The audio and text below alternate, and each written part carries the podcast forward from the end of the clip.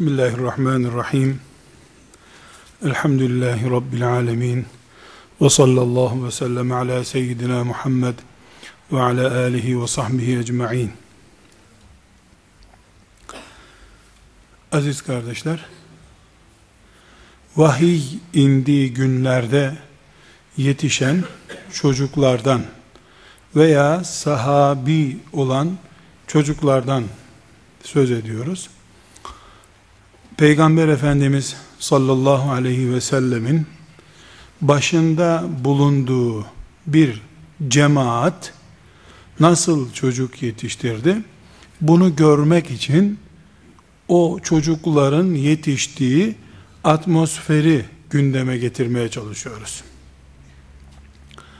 Şimdi 10 tane örnek çocuk tahlili yapacağız ashab-ı kiramdan yani Resulullah sallallahu aleyhi ve sellem Efendimizin hayatta olduğu, ashab-ı kiramı yönlendirdiği, şunu yanlış yaptınız, böyle yapın diye tavsiyelerde bulunduğu dönemde hayata atılmış veya yeni doğmuş çocuklar sonunda ne oldular? Bunu konuşacağız. Konuşuyoruz.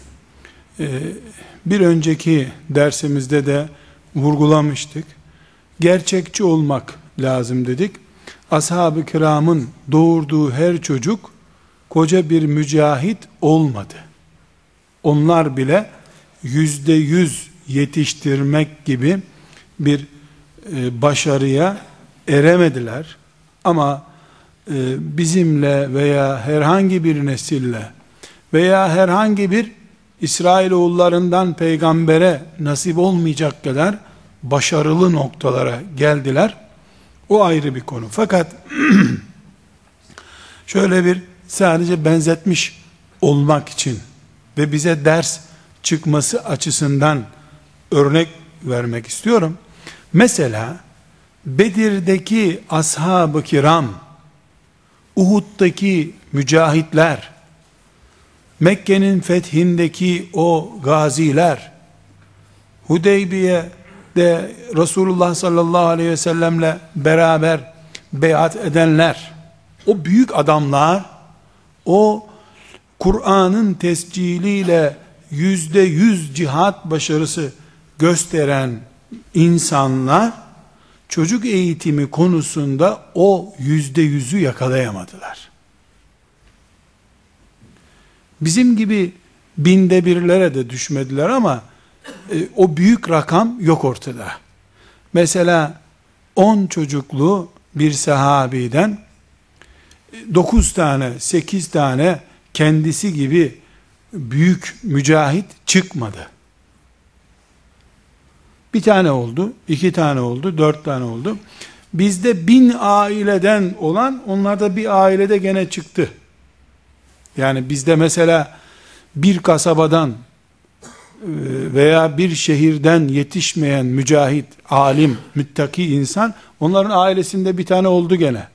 Ama biz şimdi sahabi deyince cihatta, takvada, sadakatta, vefada yüzde yüz başarılı bir nesilden söz ediyoruz ya. Eğitimde bu böyle değil. Çünkü çocuk yetiştirmek, mücahit yetiştirmek Bedir'de cihad etmekten zordur. Çok zordur hem de. Zira Bedir'de bir mümin cepheye gittiğinde, Uhud'da kılıcına sarıldığında gözünü kapatır, ben cenneti özledim der, atlar müşriklerin üzerine bitti işte. Allah bunu istiyordu zaten. Ee, yani hazırlığı yok. Ee, botlarını alacak, ondan sonra cep telefonuyla görüşmelerini yapacak da helallaşacak. Böyle bir dertleri yok zaten. Ama çocuk dediğin senin payın çocukta bir defa yüzde ellinin üstünde hiçbir zaman değil. Anne var devrede. Anne ise baba var. Çocuğun yarısı senin. Çocuğun da ne kadar sana yetki devrediyorsa o kadar zaten devrettiği şeyin yüzde ellisi senin. Yani çocuk bir can. Kendi başına iradesi olan birisi. 5 yaşından 6 yaşından itibaren kendi kendine düşünmeye başlıyor. E, böyle bir gerçekte yani çocuk anneye babaya yüzde yirmisini yüzde otuzunu veriyor beni yönlendirin diye. O yüzde otuzun da yüzde on beşi senin yüzde on beşi annesinin eğer toplumdan mücerret soyutlanmış bir yerde yaşıyorsan eğer bir de toplum etkiliyorsa seni e, yüzde otuzu çocuktan taşıp da sana geldiyse bunun yüzde onu anne babanın, yüzde yirmisi de arkadaşlarının, oynadığı arkadaşların, çevresinin, gittiği medresenin etkisinde.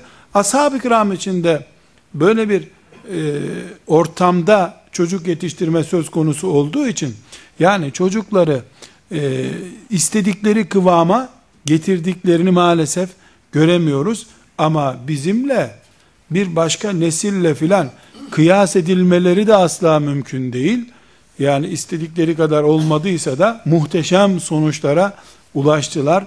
Resulullah sallallahu aleyhi ve sellemin bilhassa hayatta olduğu günlerde biraz sonraki örneklerde bunu göreceğiz inşallah. 10 örnek sahabe çocuğundan söz edeceğiz dedik. Bu 10 örneğe geçmeden önce arkadaşlar e, özellikle bir noktayı vurgulamakta yarar var. Şimdi bu tip sohbetleri dinleyenler, mesela işte İslam'da çocuk yetiştirme, Resulullah sallallahu aleyhi ve sellem'in sünnetine göre çocuk yetiştirme, işte peygamber çocuklarını nasıl yetiştirdi gibi başlıklarda konferanslar, kitaplar, bültenler filan görürsünüz. Ee, şimdi sünnet düşkünlüğümüz, Resulullah sallallahu aleyhi ve sellem Efendimiz'e olan en azından gönül bağımız, yani becerip bir iş yapamıyorsak da muhabbetimiz, alayım ben Riyazu Salihini, nasıl çocuk yetiştirmiş Efendimiz sallallahu aleyhi ve sellem, bunu ondan öğreneyim, orijinal bir iş yapayım diye düşünüyor Müslümanlar. Alıyor Riyazu Salihini, çocuk yetiştirmekle ilgili dört tane hadis var veya yok orada. Ee, alıyor, bunda olmadı öbür kitapta. Mesela kitabın başlığına inanıyor. İslam'da aile düzeni, Resulullah'ın Medine'de kurduğu aile aleyhissalatü vesselam. Tamam bu kitapta var zannediyor. Orada dört tane de iki tane daha ilave oluyor. Sonra dibine bakıyor ki bu hadis zayıftır diyor. Ula bu da gitti elden. Resulullah sallallahu aleyhi ve sellem Efendimiz hangi çocuk bezi çocuğun sağlığı için daha yararlıdır diye malumat vermek için gelmedi arkadaşlar. Dolayısıyla çocuk eğitimi diye yeni bir başlık, e, orijinal bir başlık hadislerde bulunmaz. Kur'an'da da bulunmaz. Efendimiz sallallahu aleyhi ve sellem insan eğitmek için gelmiştir. İnsanın çocuğu büyüğü yok ki. Hadislerde, Kur'an'da e, bunun için çok daha ileri derecede, hele Kur'an'da hiç bulmak mümkün değil. E, ama hadisi şeriflerde nispeten alt başlıklar açılabilir. E, Efendimiz sallallahu aleyhi ve sellemin hadisi şeriflerinde ki 50 bine yakın hadisi şerif var. Efendimiz sallallahu aleyhi ve sellem'den rivayet edilen toplam 500 hadis bulmak mümkün değil. İçinde çocuk geçen hadis çok. Çocuk geçen hadis çok.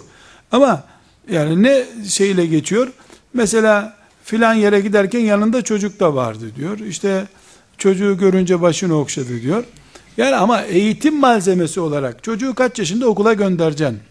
E, orucu hangi gün başlatacaksın gibi ayrıntılara yani bir annenin özellikle annelerin e, ben böyle yapayım çocuğumun üzerinde bunu uygulayayım tam ashab-ı kiramın çocuğu gibi olsun diye alıp kullanacağı malzeme yoktur. Yani e, Efendimiz sallallahu aleyhi ve sellem çocuğun tuvalette çişe nasıl oturtulacağını açıklamak için gelmiş bir peygamber değil. Sadece o neyi açıklar? E, idrar pisliktir. Müslüman pisliğe karşı temiz durur. Kabir azabının nedenlerinden biri bu idrar sızıntılarıdır. İdrarın tamlaması, tam damlamış olmasıdır çamaşırına der. Sen bunu çocuğuna senin şartlarına göre uygularsın. Çocuk bezi tavsiyesi edecek hali yok onun. Yemek tavsiyesi yoktur. Şimdi mesela hurma Efendimiz sallallahu aleyhi ve sellem yeni doğan çocuklara hurma vermiştir. E, bu sünnet değildir arkadaşlar. Yani çocuklara hurma yedirmek sünneti yoktur. Nedir Efendimiz sallallahu aleyhi ve sellem? Glikozlu madde olarak sadece hurma biliyordu. Çocuğun dilini hareketlendirmek için hurma verdi ona. Yani hurma vermemiş olan, çocuğunu sünnet ettirmemiş olan gibi e, günaha girmiş olmaz. Çocuğu sünnet, erkek çocuğu sünnet ettirmek sünnettir. Hurma vermekse yani çocuğun ağzına hurma eritip vermek. Yani Efendimiz sallallahu aleyhi ve sellem mesela e, hurmayı çiğnedi, güzelce onu e, böyle bal haline getirdi ağzında. Mübarek tükürüğü de ona karıştı. Çıkardı onu bir gün önce doğmuş çocuğun ağzına sürdü. Çocuk da dilini yalamaya başlayınca tatlı bir şey gelmiş ağzına. Şu ensarı görüyor musun? Çocukları bile hurma seviyor diye espri yapmış. Şimdi e, bir Müslüman yeni doğan çocuğuna e, caminin hocasına götürüyor. Sigara içen bir adamın ağzında hurmayı kemirttiriyor. Ondan sonra ilk e, mikrobu, nikotini çocuğun ağzına koyuyor. Yok ki böyle bir, böyle, bu değil. Yani Efendimiz sallallahu aleyhi ve sellem e, günlük ayrıntılarımıza değil, kulluk ilkelerimize yatırım yapıp gitmiştir. Sana idrarın necaset olduğunu, pislik olduğunu, ondan kaçınman gerektiğini öğretmiştir. Sen bunu çocuk bezi kullanarak mı yaparsın? Çocuğunu mu bezlersin? Çıplak mı gezdirirsin? Senin kendi şartlarına göre, yaşadığın hayatın düzeneğine göre e, tespit edip uygulayacağın ayrıntılardır bunlar. E, çocuğa Efendimiz sallallahu aleyhi ve sellem önce hangi sureyi ezberletti bilin bakalım. Heh, bunu bilen alim sayılıyor. Yok böyle bir şey kardeşim. Yani kısa suresi uzun suresi yok bunun. Yani çocuğuna Kur'an'ı sevdir dedi. Sen köydeysen, köydeysen bunu bir türlü yapabilirsin. Şehirdeysen bir türlü yapabilirsin. Çocuğun babası hocaysa, annesi hafızsa başka türlü yaparsın. Çocuğun dayısı e, bir hafızsa, yani önemli olan burada ana ilke, çocuk dünya kelamı konuşmaya başladığında, e, sevmekten, düşmanlıktan söz edildiği zaman, çocuk önce bir Allah'ı sevdiğini söylesin. Ben en çok Allah'ı seviyorum. Sonra annem babamı seviyorum desin. allah Teala'nın sıfatlarını say bakalım deme iki yaşında çocuğa. Bu ayrıntı. Çok e, çok büyük bir ayrıntı bu. Yani büyük insanların bile e, ne demek olduğunu anlamadığı şeylerin çocuğa enjekte edilmesi eğitim değildir. Yani burada e, hadisi şeriflerin tamamını tarasak bile e, mesela bir pedagoji kitabının içerisinde önemli bir beş tane başlığı dolduracak kadar malzeme bulamayız. Bulmamız da gerekmiyor zaten. Çünkü pedagoji e, eski bir ilim dalı değildir. İnsan psikolojisi eski ilim dalı değildir. Neden şimdiki asırda pedagoji ihtiyacı oldu? Çünkü 7 yaşında çocuk 70 tane film, dizi film izlediği için dünyanın bin bir hilesini, nasıl evlenilir, nasıl boşanılır, nasıl adam öldürülür 7 yaşına gelmeden öğreniyor çocuk bunu. Silah kullanmayı kalem tutmadan önce öğreniyor. Dolayısıyla o çocukla uğraşacak annenin, babanın 75 tane film izlemiş olması lazım. İşe gittiği için de o filmleri izleyemiyor. O çocuğun yaramazlığını tedavi edecek doktorun 10 bin, 20 bin çocuk üzerinde laboratuvarlarda test edilmiş bir pedagoji biliyor olması lazım.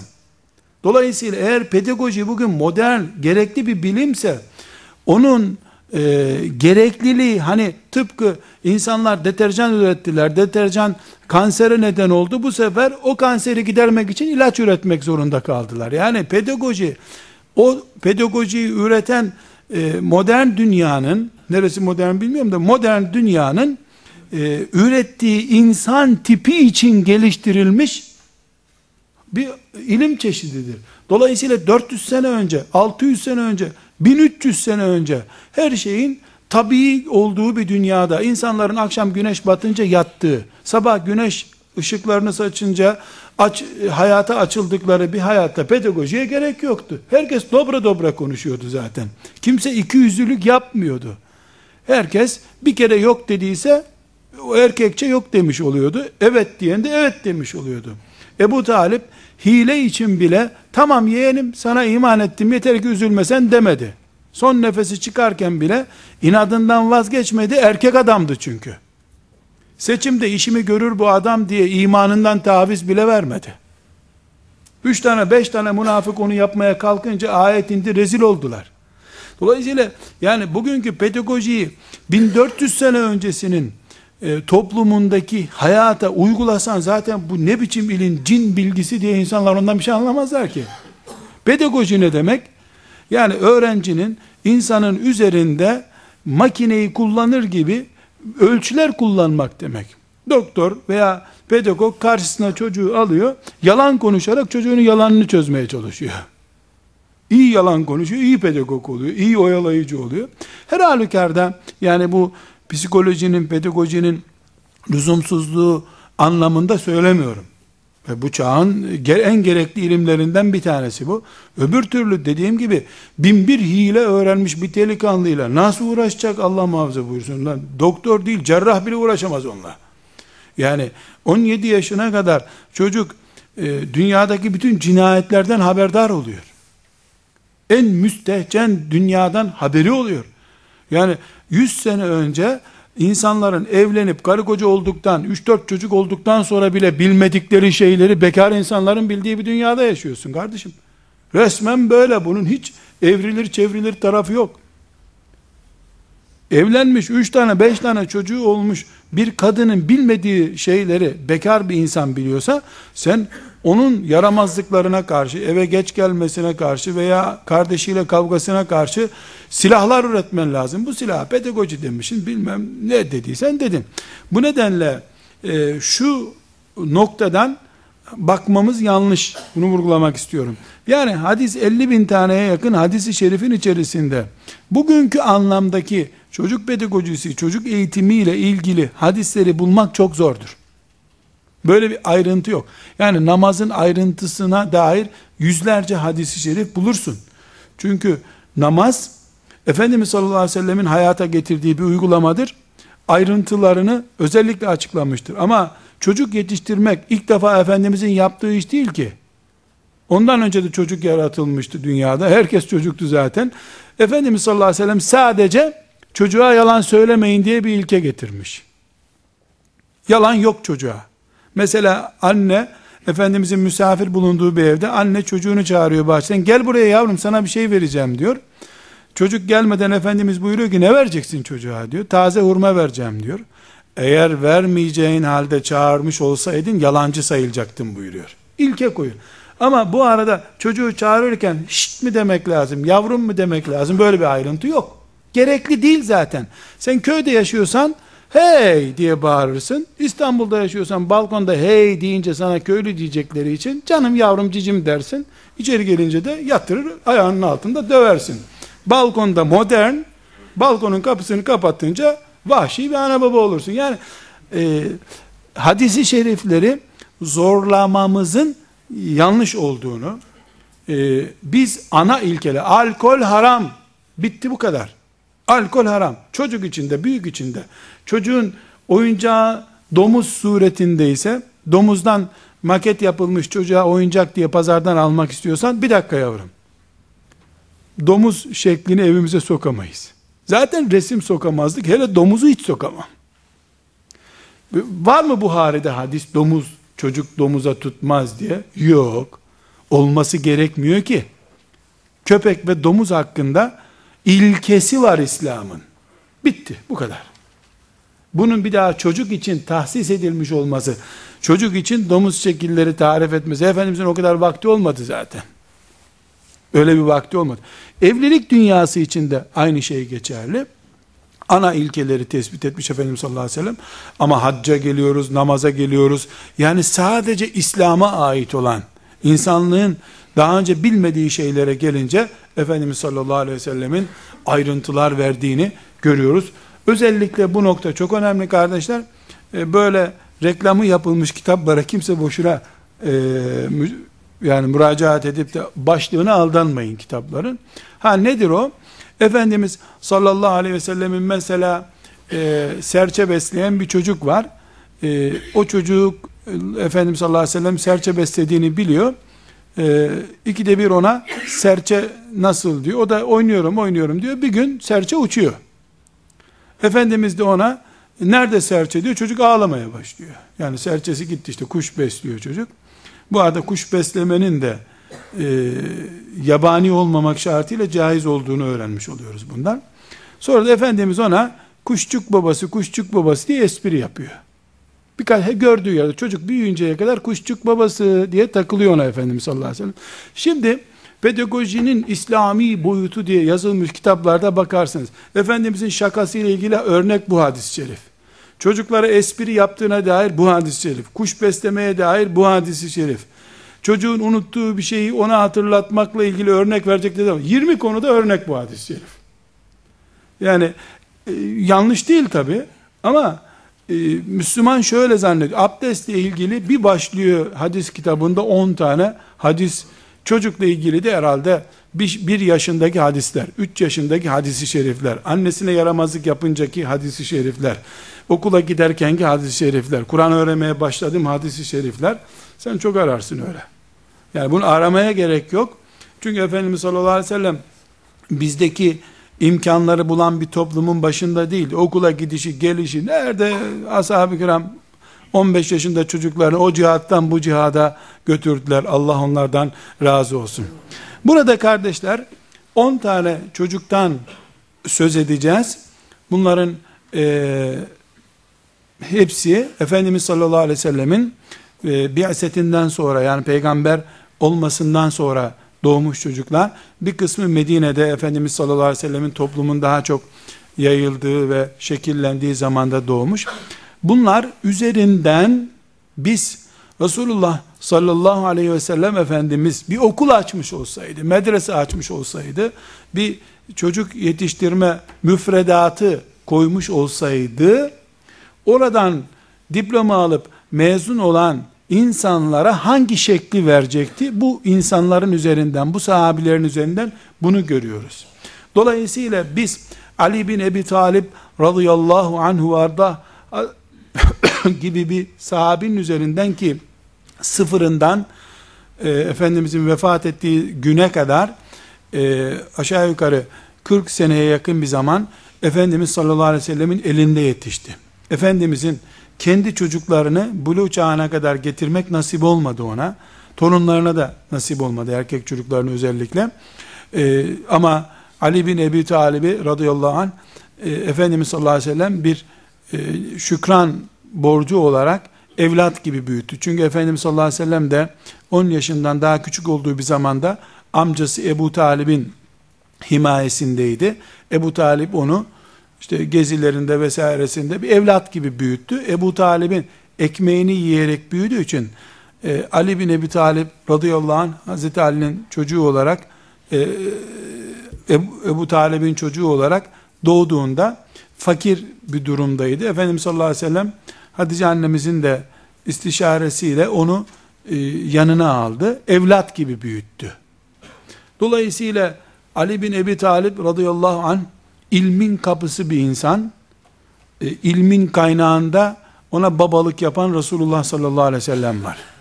Yani bir insan eğitimde ne görür, ne yapar, Ali'de örneği var bunun.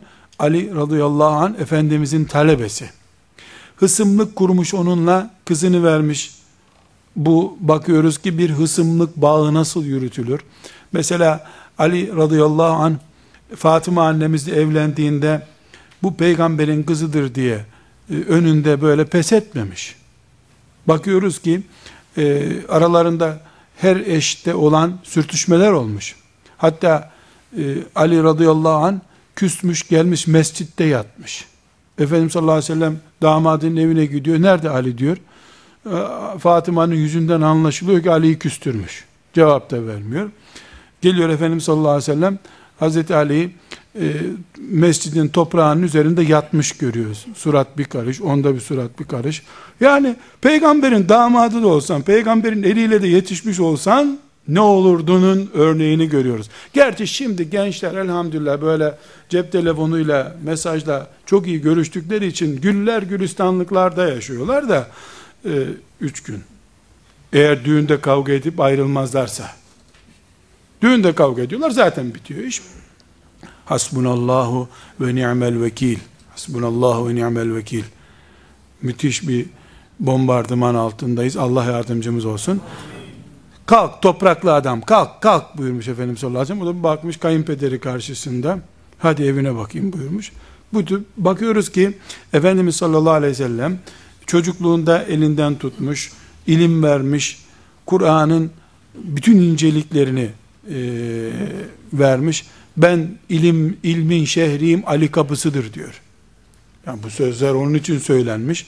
Müthiş bir hizmet e, adamı olarak yetişmiş.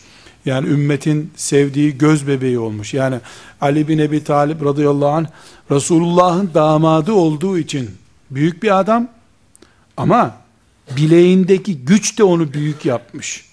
Bir defa kahraman birisi. Yani yaşından daha güçlü kahraman birisi.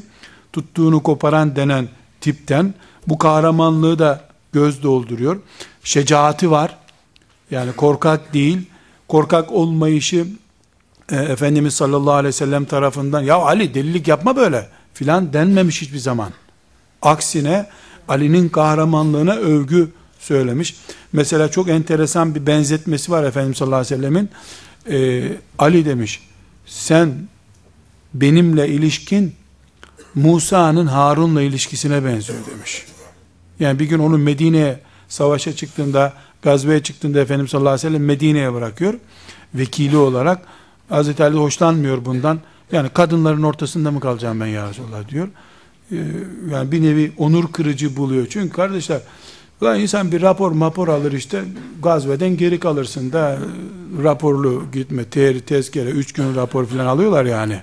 İşte ayağında ağrı olma ihtimali var revire. Hazreti Ali de tersini düşünüyor. Ben ne işim var Medine'de siz cihada gidiyorsunuz ya Resulallah diyor. Halbuki hangi görev için bırakıyor? Mihrabına vekil bırakıyor onu. Sen Musa'nın yanındaki Harun'sun benim yanımda diyor. Yani peygamberlik yok ama adeta sen benim benden sonra görevimi devam ettirecek bir insansın diyor. Bakıyoruz ki Efendimiz sallallahu aleyhi ve sellem Ali'yi yani istediği kıvamda yetiştirmiş ve gerçekten istediği kıvamda olmuş Ali. Yani hayatı cihatla, ilimle, takva ile, zühdle ve mesela ashab-ı kiramın en edebiyatı yüksek, belagatı yüksek olanlarından. Okul yok, bir şey yok. Efendimizin yanında yetişmiş. Yani konuşmayı, dil üstünlüğünü Efendimiz sallallahu aleyhi ve sellem'den öğrenmiş. Kılıç kullanmış, kalem kullanmış, yiğit birisi. Nihayetinde de Allah'tan en büyük ödülünü alıp sabah namazını sünnetini kılarken şehit edildi. Bir de Ömer İbnül Hattab radıyallahu anh aynı şekilde şehit edildi biliyorsunuz. Herkes yaşadığı gibi gitti bu dünyadan vesselam. Allah sonumuzu hayır eylesin. Yani işin özeti kardeşler Ali bin Ebi Talip Resulullah sallallahu aleyhi ve sellemin ilk gününden en son onun vefat ettiği güne kadar yetiştirdiği bir insandır. Çocuktur. Efendimizin elinde yetişti. Demek ki Efendimizin imkanı olsa da 10 bin tane çocuk yetiştirse 10 bin Ali üretecekti bu dünyada. Sallallahu aleyhi ve sellem. İkinci, e, Efendimiz sallallahu aleyhi ve sellemin doğumunu bildiği ve doğumuna, doğumundan sonraki gün adını koyduğu, e, biraz önce anlattığım e, ağzına hurma tatlısı koyduğu çocuk Abdullah İbni Zübeyir'dir. Abdullah İbni Zübeyir, e, babası aşere-i mübeşşereden olan Zübeyir İbni Avvam'ın oğludur. Annesi de Hazreti Esma'dır. Esma da Ayşe annemizin ablasıdır. Yani Abdullah İbni Zübeyir, Ebu Bekir radıyallahu anh'ın torunudur. Ebu Bekir onun anne tarafından dedesi oluyor. Radıyallahu anhüm cemiyan. Baba da zaten Ebu Bekir'den aşağı birisi değil. Medine'de ilk doğan çocuk. Medine'ye hicretten sonra ilk doğan çocuk. E, dolayısıyla Abdullah İbni Zübeyir doğduğu andan itibaren Mescid-i Nebi'nin kontrolünde kaldı. Şimdi Abdullah İbni Zübeyir'e bakıyoruz kardeşler. E, müthiş bir cihat adamı. Tek başına devlet olma azmi taşıyan bir sahabi. Anne de zaten öyle bir anne. Dedeler zaten müthiş bir dede. Baba acayip bir şey. Ee, Abdullah İbni Zübeyir de Resulullah sallallahu aleyhi ve sellem Efendimizin e, heyecanını, imanını, takvasını yansımış olarak buluyoruz. E, Harem-i Şerif'te Mekke'de e, namaz kıldığı bir esnada sel basıyor Harem-i Şerif'i. E, Tabi Yani çukur gibi bir yer kabul edin. Sel basınca e, bu secde halinde secde ediyor. Sel bunu sürüklüyor. Ondan sonra sel çekilince üstünün başını niye ıslandığını merak etmeye başlamış. Deli değil bu. Fark nerede? Secdedeyken sel geldi, deprem geldi, haber yok böyle bir şeyden. Secde de bu zaten. Secde bu. Herhalde o arada da cep telefonu çalmadığı için bakmamıştır telefonuna. Yani Abdullah İbni Zübeyir secdeye gittiğinde secde ettiği yeri selin götürdüğünü anlamayan bir insan. Delikanlı birisi. Efendimiz sallallahu aleyhi ve sellem Medine'ye hicret ettiği sene doğduğuna göre Efendimiz sallallahu aleyhi ve sellem vefat ettiğinde 10 yaşındaydı. Yani e, vefat et kendisinin vefat ettiğinde de 80 yaşında değildi. Çünkü annesi sağdı o zamanlar. Annesi de 90 yaşındaydı. Demek ki 50 yaşlarında yaklaşık olarak vefat etti. Radıyallahu anh ve arda. Ama e, dedesi Ebu Bekir radıyallahu anh'ın e, babası Zübeyir ibn Avvam radıyallahu anh'ın annesi Esma'nın Efendimizin baldızı annesi anlayacağımız gibi. Ama Abdullah ibn Zübeyir'in en önemli özelliği teyzesine sık sık girip çıkıyor olması. Yani annesinden kaçıp teyzesine sığınmış hep. Teyzesi de kim? Abdullah İbn Zübeyir'in teyzesi kim olabilir? Ayşe annemiz. Onun için annemize Ümmü Abdullah diye Ayşe annemize Ümmü Abdullah diye lakap takılır. Ümmü Abdullah Abdullah'ın anası demek. Aslında Ayşe annemiz doğum yapmadı. Nereden Ümmü Abdullah oluyor? Bunu evlat gibi büyütmüş. Yani büyük bir nasip meselesi tabi arkadaşlar. Bizim gidip böyle e, kapıdan Allahümme salli ala Muhammed diyecek kadar bekliyoruz. Kalabalıktan atıyorlar bizi. Ravza-i Mutahare'den dışarı. Bu çocuklar gitmiş orada oynamışlar. Yani o evde oynamışlar. Büyük bir nasip meselesi ama e, Haccac İbni Yusuf Es-Sakafi e, mancınıkla Abdullah İbni Zübeyir'i Kabe'nin dibinde öldürdü. E, üzerine mancınık geleceğini anladığı halde namazını bozmadı. Öyle bir insan. Ve şehadeti de o şekilde oldu. Yani atılan mancınıktaki ateşler göğsüne isabet etti. Vurup ciğerini arkadan çıktı taş parçaları. Buna hiç ilgilenmedi, rahatsız olmadı.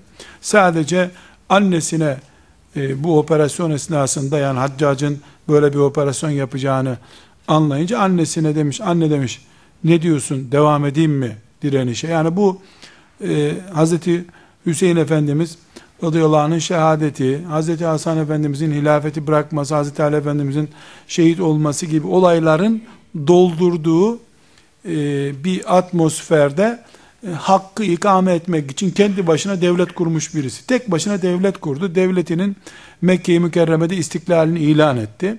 Şam'da da e, o zamanki hilafet merkezi bunu isyan kabul edip bunun üzerine ordu gönderdiler. Olayın özeti bu. Annesi Esma radıyallahu anh'a demiş, devam edeyim mi anne demiş. O da demiş yavrum batıl bir işe başladıysan e, sen batılı devam ettirmen doğru bir şey değil tövbe et demiş. Hak olarak başladıysan bırakma kelimesini benim gibi bir kadına soramazsın demiş. İşine devam et demiş. Yani e, çok enteresan tabi annede de bir fark var. Annede de müthiş bir fark var. Allah hepsinden razı olsun. Kardeşler ashab-ı kiramın Efendimizin elinde yetişmiş delikanlılarından biri Ömer bin Hattab radıyallahu anh'ın oğlu Abdullah İbni Ömer'dir. Abdullah İbni Ömer de müthiş e, bir özelliği olan birisi. Onu böyle cihat meydanlarında çok fazla görmüyoruz. Ama Ömer'in uzantısı olduğunu görüyoruz. Mesela e, Ebu Bekir radıyallahu anh vefat edeceği esnada Ömer bin Hattab'ı yerine halife olarak tayin ettiğinde yaşayan sahabiler gitmişler Ebu Bekir yanlış yapıyorsun Allah hesabını veremezsin Ömer'i başımıza getirme demişler. Ömer'den lider olmaz. Ne kusuru var demiş çok sert adam demişler. Bu hiçbir yetkisi yok senin yanında danışmanken başımıza bela olmuştu. Bu başımıza halife olursa yandık biz. Bunu göreve getirme. Yani Ömer'in şahsiyetine bile itiraz eden olmuş. Seçilirken Hazreti Ömer radıyallahu anh hançerlendiğinde iki gün kadar yaşadı. E, o esnada yalvarmışlar. Oğlun Abdullah başımıza halife olsun demişler. O da bir aileden kur, bir kurban yeter size demiş. Yani oğlumu harcamayın bu işte diye. Siyasette harcamayın oğlumu diye ricada bulmuş. Ama çok enteresan. Yani babasının halife olmasını endişeyle karşılayanlar oğlunu ümmetin başına uygun görmüşler. Bir defa büyük bir hadis alemi. Kur'an'ın tefsirinden anlayan ve ashab-ı kiram 120 bin kişi civarında biliyorsunuz. Sünnete en titiz sarılan sahabi Abdullah İbni Ömer. O kadar ki e, bir kere Efendimiz sallallahu aleyhi ve sellemin gözlerinin içini de böyle yıkamaya çalıştığını görmüş abdestte. Bu her seferinde göz kapaklarını kaldırıp içine su vermiş. Bu da olabilir abdestte diyor. Sonunda gözleri kör olmuş. Ama vazgeçmemiş bundan. Bir defasında e, Mekke'ye gidiyorlar hac için. Bir ağaç çıkıyor önlerine. Gidiyor ağacın etrafını dönüp yoluna öyle devam ediyor. Peşinden gidenler de şimdi bu sahabinin son hatırası ya ne olacak diye merak ediyor. Bakıyorlar ki ağacı boşuna dönmüşler. Yani düz giderken yol böyle giderken ağacın etrafını dönüp gitmişler. Mola verdikleri yerde demişler sen o ağacı niye döndün demişler. Bilmiyorum demiş. E nasıl bilmediğin işi yapıyorsun?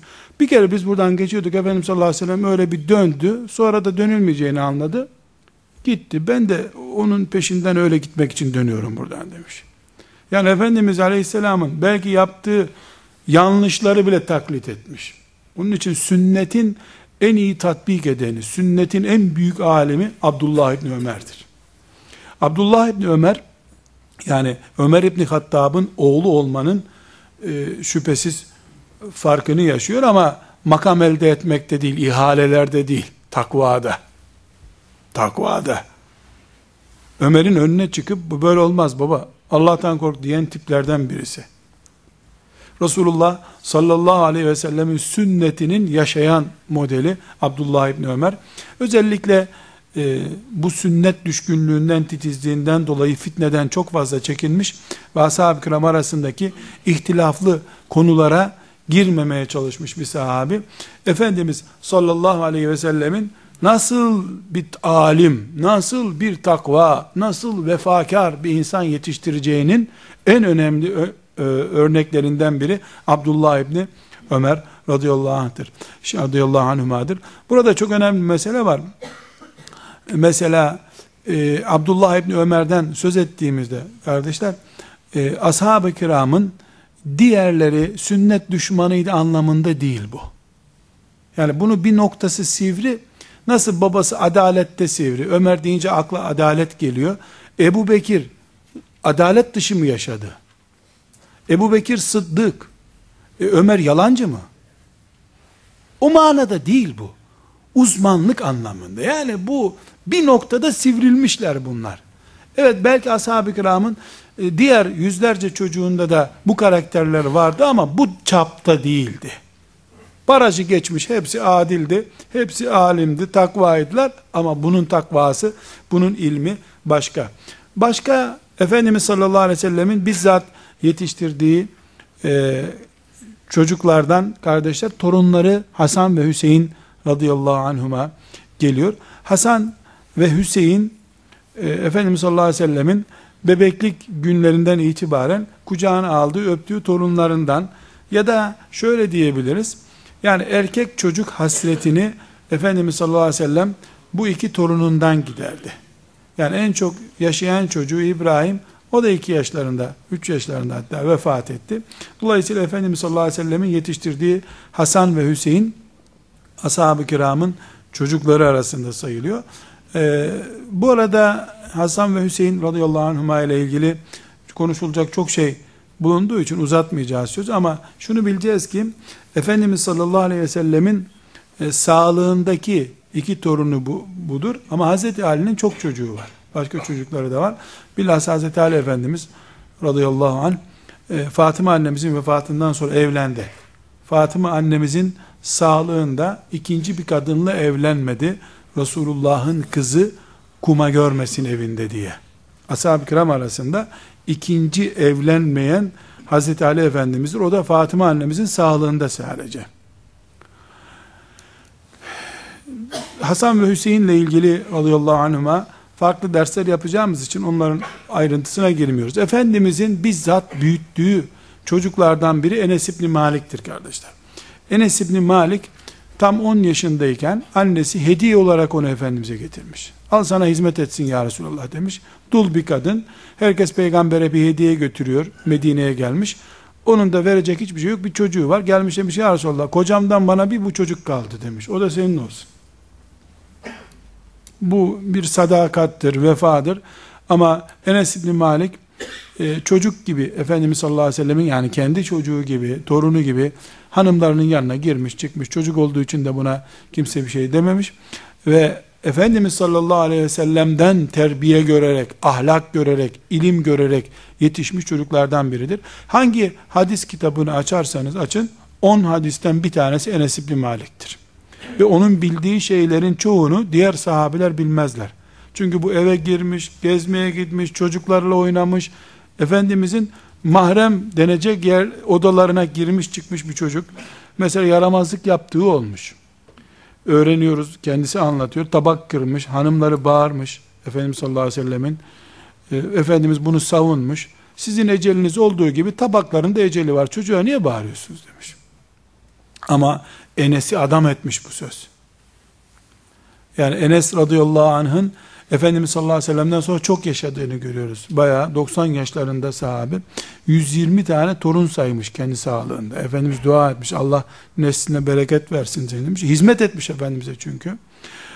17 ee, yaşında 18 yaşlarındayken bu en büyük ihtimalle 19 yaşında Efendimiz sallallahu aleyhi ve sellem vefat ediyor. Yani tam delikanlıyken e, vefat ediyor ama Efendimiz'den kaptığı sırlar, Efendimiz'den öğrendiği ilim din olarak kıyamete kadar taşındı. Allah ondan razı olsun. Ee, bir başka sahabi Efendimizin sağlığında doğan ve Efendimizin öpüp okşadığı, yaladığı sahabilerden, yaladığı diyorum, öptüğü, okşadığı sahabilerden biri kölesinin oğlu Üsame'dir. Hadis kitaplarında, siret kitaplarında Üsame bin Zeyd radıyallahu anh'ın adı anılırken Hebbu Resulillah denir. Hebbu, hebbi Resulullah da denir. Resulullah'ın sevgilisinin sevgilisi. Böyle enteresan. Babasını çok seviyor. Babasını sevdiği Kur'an'la sabit. Zeyd radıyallahu anh Efendimizin hani Taif'e giderken yanına götürdüğü, orada taşlanmasın Resulullah sallallahu aleyhi ve sellem diye böyle canını peygambere taşlara karşı siper ettiği sahabiden söz ediyoruz onun gibi köle olmak yüz defa bize nasip olsaydı da o şerefi görmüş olsaydık. Allah ondan razı olsun. Onun oğlu Üsame Hazreti Hasan'la beraber Efendimizin dizinde büyüdü arkadaşlar. Yani zenci bir çocuğu, zenci, zenci bir çocuğu Efendimiz sallallahu aleyhi ve sellem kucağına aldı, sevdi, okşadı. 17 yaşında, 18 yaşlarındaydı Efendimiz sallallahu aleyhi ve sellem vefat ettiğinde. Ee, başka bir sahabi Efendimizin dizinde büyümüş Abdullah İbni Abbas'tır. Abdullah İbni Abbas'ı yani hadis kitabında duyuyorsunuz. Bir sayfa tefsir okuyun iki defa Abdullah İbni Abbas görürsünüz. Ümmetin en büyük müfessiri, tefsir ilminin zirvesinde bir sahabi. Allah ondan razı olsun. Hem Abdullah İbni Abbas Abbas Efendimizin amcası, amcasının oğlu. Bir de Fadıl var. Fadıl da bunun küçük kardeşi. Bunlar ikisi Efendimiz sallallahu aleyhi ve sellemin cenazesini yıkama şerefine bile nail olmuşlar. Yani sağlığında ayağının dibinde e, tozuna kurban oldukları gibi o mübarek vücudu Hz. Ali ile beraber yıkayan sahabilerden birisi de e, Efendimiz sallallahu aleyhi ve sellemin amcasının çocukları Fadıl ve Abbas'tır. Burada Kardeşler, Efendimiz sallallahu aleyhi ve sellemin konuşulduğu bir yerde Abdullah İbni Abbas'la ilgili saatlerce konuşmamız gerekir. Çünkü Abdullah İbni Abbas e, siyasi olaylarda da damgası var, ilimde damgası var, e, ehli beytten Efendimiz sallallahu aleyhi ve sellemin ailesinden olması hasebiyle adı var. Yani Abdullah İbni Abbas'ı biz burada iki dakika konuşup da konuştuk desek vebale gireriz kıyamet günü. İnşallah onunla ilgili e, müstakil e, bir ders yapmak zorundayız. Zira bunları sevmek Allah'ı sevmeye giden yoldandır arkadaşlar. Abdullah İbni Abbas'ı sevmedikçe mümin olduğunu belgeleyemezsin. Ehli beytten birisini sevmek zorundasın. Ehli beytten bu. Bırak ehli beytten olmasını okuduğun Kur'an'ın ayetlerinin ne anlama geldiği hakkındaki dökümanlar bunun ağzından çıkma. Allah ondan razı olsun, babasından razı olsun. Onun bulunduğu yerde kıyamet günü bulunmayı bize nasip etsin. Zeyd bin Sabit radıyallahu anh ashab-ı kiramın büyüklerinden e, ama çocuk yaşta büyük olmuşlardan. Dolayısıyla Zeyd bin Sabit hakkında e, söylenecek çok söz var. E, yani Kur'an-ı Kerim'le ilgili hizmetlerinde e, Efendimiz sallallahu aleyhi ve sellem vefat ettiğinde 20-21 yaşlarında bir delikanlıydı. Ama büyük işler üstlendi. Ebu Bekir radıyallahu anh ona çok saygı gösterdi. Ömer saygı gösterdi. E, müracaat edildi kendisine. Yani e, Ebu Bekir radıyallahu anh buna soru sormaya geldiğinde Ebu Bekir 61 yaşında bu 21 yaşındaydı. 21 yaşında 23 sene Resulullah sallallahu aleyhi ve sellemle beraber arkadaşlık yapmış birisine hocalık konumundaydı. Bunlar arkadaşlar e, soyu bu peygamber duası almıştı de. Ondan sonra de ki peygamberden dua aldılar. De ki Cebrail'i gördüler. Ya nereden olduğunu ben bilmiyorum ama müthiş bereketli insanlar. Yani Allah bunları sevmiş. Bunlar Allah'ı sevmiş. Peygamber sevmiş. Bunlar peygamberi sevmişler. Örnek mümin insanlar. Şimdi Ebu Bekir radıyallahu anh iman ettiğinde 40 e, yaşlarında bir insandı. Olgun fikirleri vardı. Zaten Efendimiz sallallahu aleyhi ve sellemle uzaktan akrabalıkları vardı. Arkadaştılar. Yani makul Ebu Bekir'in e, radıyallahu anh o düzeyde olması ama bunlar arkadaşlar e, Resulullah sallallahu aleyhi ve selleme gelip beyat ettiğinde 11 yaşındaymış ya. 11 yaşındayken ölünceye kadar sana sadık kalmak üzere beyat ediyorum demiş. O, o sözünden de caymamış bir daha. 15 yaşında 14 yaşında e, gelmiş Bedir'e katılmak istemiş. Efendimiz sallallahu aleyhi ve sellem de daha kısır çocuksun sen demiş. Taşın üstüne çıkmış büyük adam görünsün diye. Hile yapıyor.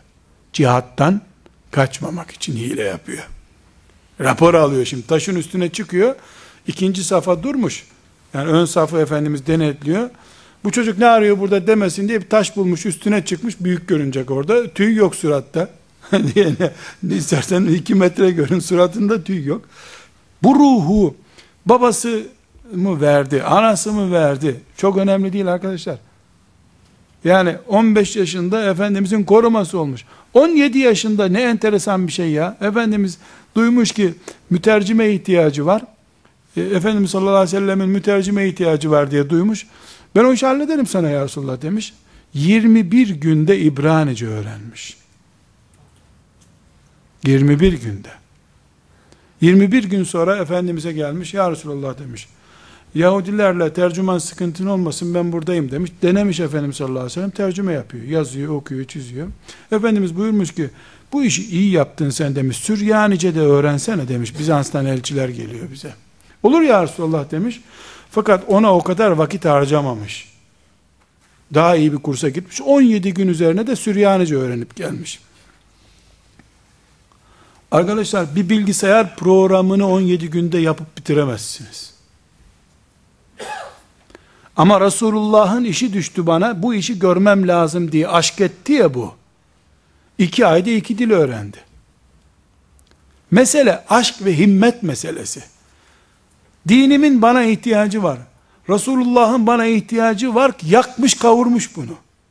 Kim bilir sabahlara kadar uyumadı. Gitti Yahudilere yalvardı bana şu kelimeyi öğretin, bu kelimeyi öğretin. Geldi. Pratik Süryanice miydi, kitap Süryanicesi miydi o ayrıntıyı bilmiyorum tabi. Şimdi çünkü dil öğrenenler pratik İngilizce, pratik Arapça olan pratik Arapça öğretiyor musunuz diye soru soruyorlar. Kur'an'dan daha pratik bir şey var mı? 10 bin sene sonrasından, 100 bin sene öncesinden haber veriyor. Pratikmiş. Çok Arapça bildi de bir de pratik kaldı. Çorba mı yapacaksın Arapçada pratik e, mikser makinesi arıyorsun. Yani bu bir sadakat meselesi kardeşim. Sadakat meselesi. 21 yaşına gelmiş, 25 yaşına gelmiş, Ümmetin bir işi düşmüş ona. Sen şurada beş dakika bekle bu vakıf hizmetinde. Yarın imtihanı var, öbür gün abisinin nişanı var, öbür gün teyzesinin, baldızının, tanıdığının, nişanının, düğününün tanıdığı var. Allah bütün dünya dertleri bunun üstünde. Bir işi düştü ya Müslümanların buna. Bunun derdi bitmez daha. İshal olur, hasta olur, ara sıra babası ölür. Niye? Ümmetin bir işi düştü. Ama Zeyd radıyallahu anh öyle yapmadı. Resulullah'ın bana işi düştü. Kim bilir eminim ki hurma bile yememiştir vakit geçmesin diye. 21 günde dil öğrenip geldi. Hikaye değil arkadaşlar. Ramazan menkıbesi okumuyoruz burada. Tarih, siret okuyoruz. Kolundan tutmuş, dayısı götürmüş Resulullah sallallahu aleyhi ve selleme. Babası yok, yetim bir çocuk üstelik. Yetim bir çocuk. Ya Resulullah demiş, ben Kur'an okuyorum, beni test edebilir misin demiş. Ederim demiş Efendimiz. Ne biliyorsun? 17 sure biliyorum demiş.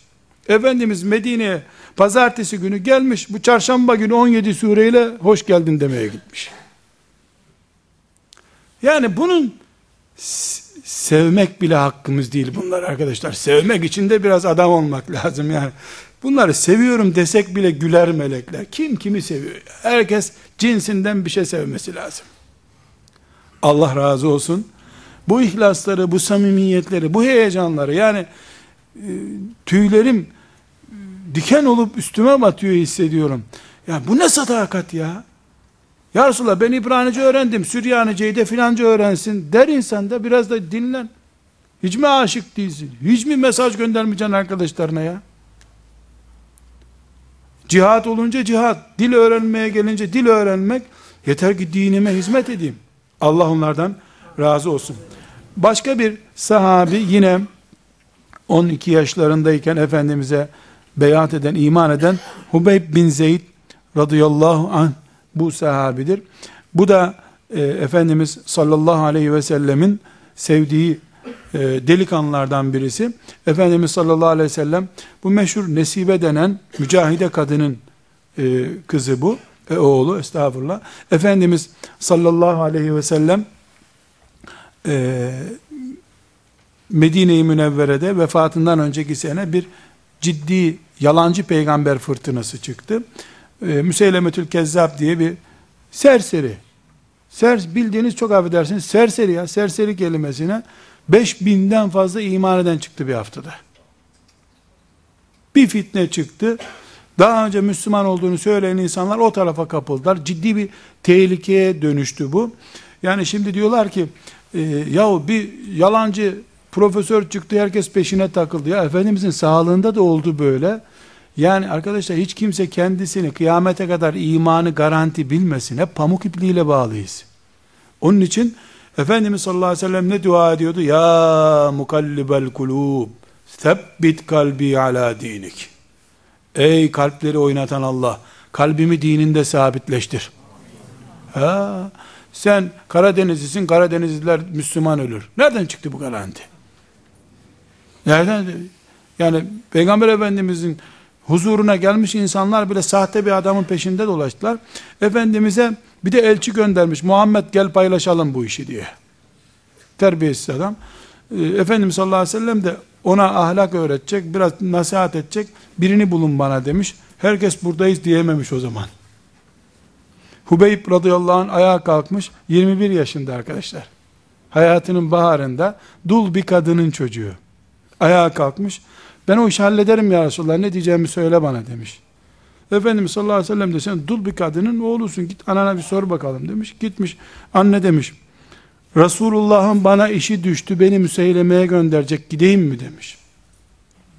Bakın ne diyor arkadaşlar, yavrum diyor, emzirdiğim için, şimdi muhtaç olduğum yegane insan sensin, yani kocam yok, ben sana muhtacım, ama insana Resulullah'ın işi düşünce anasına sormaz, gider demiş. Gitmiş, Hubeyb radıyallahu anh, müthiş bir şey arkadaşlar, gidiyor, Müseyleme bunu önüne alıyor, niye geldin diyor, ben diyor Resulullah'ın elçisi olarak sana geldim aleyhissalatü vesselam. Şimdi o da peygamber olduğunu iddia ediyor ya. Bunu işte diyelim ki yönetim kadrosunun danışmanlarının önünde elçi bu ayakta duruyor. Diyor ki Muhammed kim diyor? Hubeybe radıyallahu anh soruyor. Muhammed Allah'ın peygamberidir diyor. Ben kimim diyor. Müseyleme. Ben bir şey duymuyorum diyor. İstihza ediyor. Ben bir şey duymuyorum diyor. Ne demek sen bir şey duymuyorsun diyor. Muhammed kim diyor? O Allah'ın Resulü diyor. Ben kimim diyor. Bir şey duymuyorum diyor. Yani dediğin lafı duymuyorum. Sen boş konuşuyorsun diyor. Cellatına işaret ediyor. İki cellat kollarını yukarıdan aşağı koparıyorlar böyle. Omuzundan vuruyorlar. Kan fışkırıyor. Ben kimim diyor Müseyleme. Ben hiçbir şey duymuyorum diyor. Parçalayın bunu diyor. İşte kıyma yapar hale getiriyorlar onu. Kılıçları üzerinde vur kır. Ee, o arada e, Hubeyb derdi başka tabi. Rabbim diyor selamım Resulullah'a gönder diyor işimi bitirdim ben diyor. Efendimiz sallallahu aleyhi ve sellem Medine'de buyuruyor ki Hubeyb'i şehit ettiler bana selam gönderdi diyor. Şimdi arkadaşlar bu da delikanlı ama daha müthişi anası Müseyleme estağfurullah annesi Nesibe e, haberi Medine'ye geldiğinde yemin ediyor. Yemini ne biliyor musunuz? Oğlumun o kafirden intikamını alıncaya kadar gusül bana haram olsun diyor. Gusül haram olsun kelimesini yani ben zevklenmeyi kendime haram ettim. Oğlumun o kafirden intikamını alacağım diyor. Ebu Bekir radıyallahu anh bir sene sonra onun üzerine ordu gönderiyor. E, Nesibe de o orduya katılıyor. E, bu sefer Müseyleme Nesibe'nin kollarını koparıyor. Diyorlar ona bu meşhur elçinin e, annesidir diye. Kollarını koparıyor. O da öyle kolsuz ahirete gitti ama işte gidiş müthiş gidiş. Allah onlardan razı olsun. Bir başka genç sahabi arkadaşlar Bera bin Azib radıyallahu anh'tır. Bu da 10 yaşındayken Efendimiz'e gelmiş. Ensardan Ensar'ın çocuklarından bir tanesi. Babası da sahabi. Efendimiz sallallahu aleyhi ve selleme gelmiş. Efendimiz sallallahu aleyhi ve selleme 10 yaşında geldiğine göre 20 yaşındayken Efendimiz sallallahu aleyhi ve sellem vefat etti demektir bu. Ee, kendisi de 70 sene yaşamış. 15 cihada katılmış Resulullah sallallahu aleyhi ve sellem'le beraber. 18 yolculuğuna katılmış arkadaşlar. 35 tane hadis sadece bunun bildirdiği hadis. Dinimizi öğrendiğimiz 35 tane hadis bu delikanlıdan bize ulaşmış. Yani 10 yıl içinde delikanlılık, ağzının süt koktuğu, bıyıklarının bitmediği, tüylerinin daha sarı olduğu günlerde 15 gazveye katılmış. Hende'ye katılmış, Uhud'a katılmış. Her halükarda ashab-ı kiramın her biri için çok şey konuşmak mümkün. Ama kardeşler ashab-ı kiramı konuştuğumuz yerde delikanlıların yeri çok başka. Allah onlardan razı olsun. Burada dikkat ettiyseniz ashabın kızlarından hiç konuşmadık. Ama özellikle erkeklerden bir seçim yaptık. İnşallah bir dersimizi de ashab-ı kiramın kızları üzerinde konuşacağız. Allah'tan bir zeval olmazsa. Kardeşler, Ahmet bin Hanbel rahmetullahi aleyh diyor ki, salihlerin anıldığı yere Allah'ın rahmeti iner diyor. Bunlar salihlerin en salih kadrosundan, bunların anıldığı yerde gerçekten rahmet de iniyor, heyecan da iniyor, şevk de iniyor. Keşke bir gün, iki gün, beş gün her birini konuştuğumuz bir vakit bulabilsek. Ama maalesef biz ancak böyle işte adını soyadını konuşabileceğimiz kadar vakit buluyoruz. Ama diliyoruz ki Allah'tan bütün kusurumuzu, eksikliğimize, taklit etmekteki sıkıntımıza rağmen bunlarla beraber olmayı hepimize müyesser kılsın.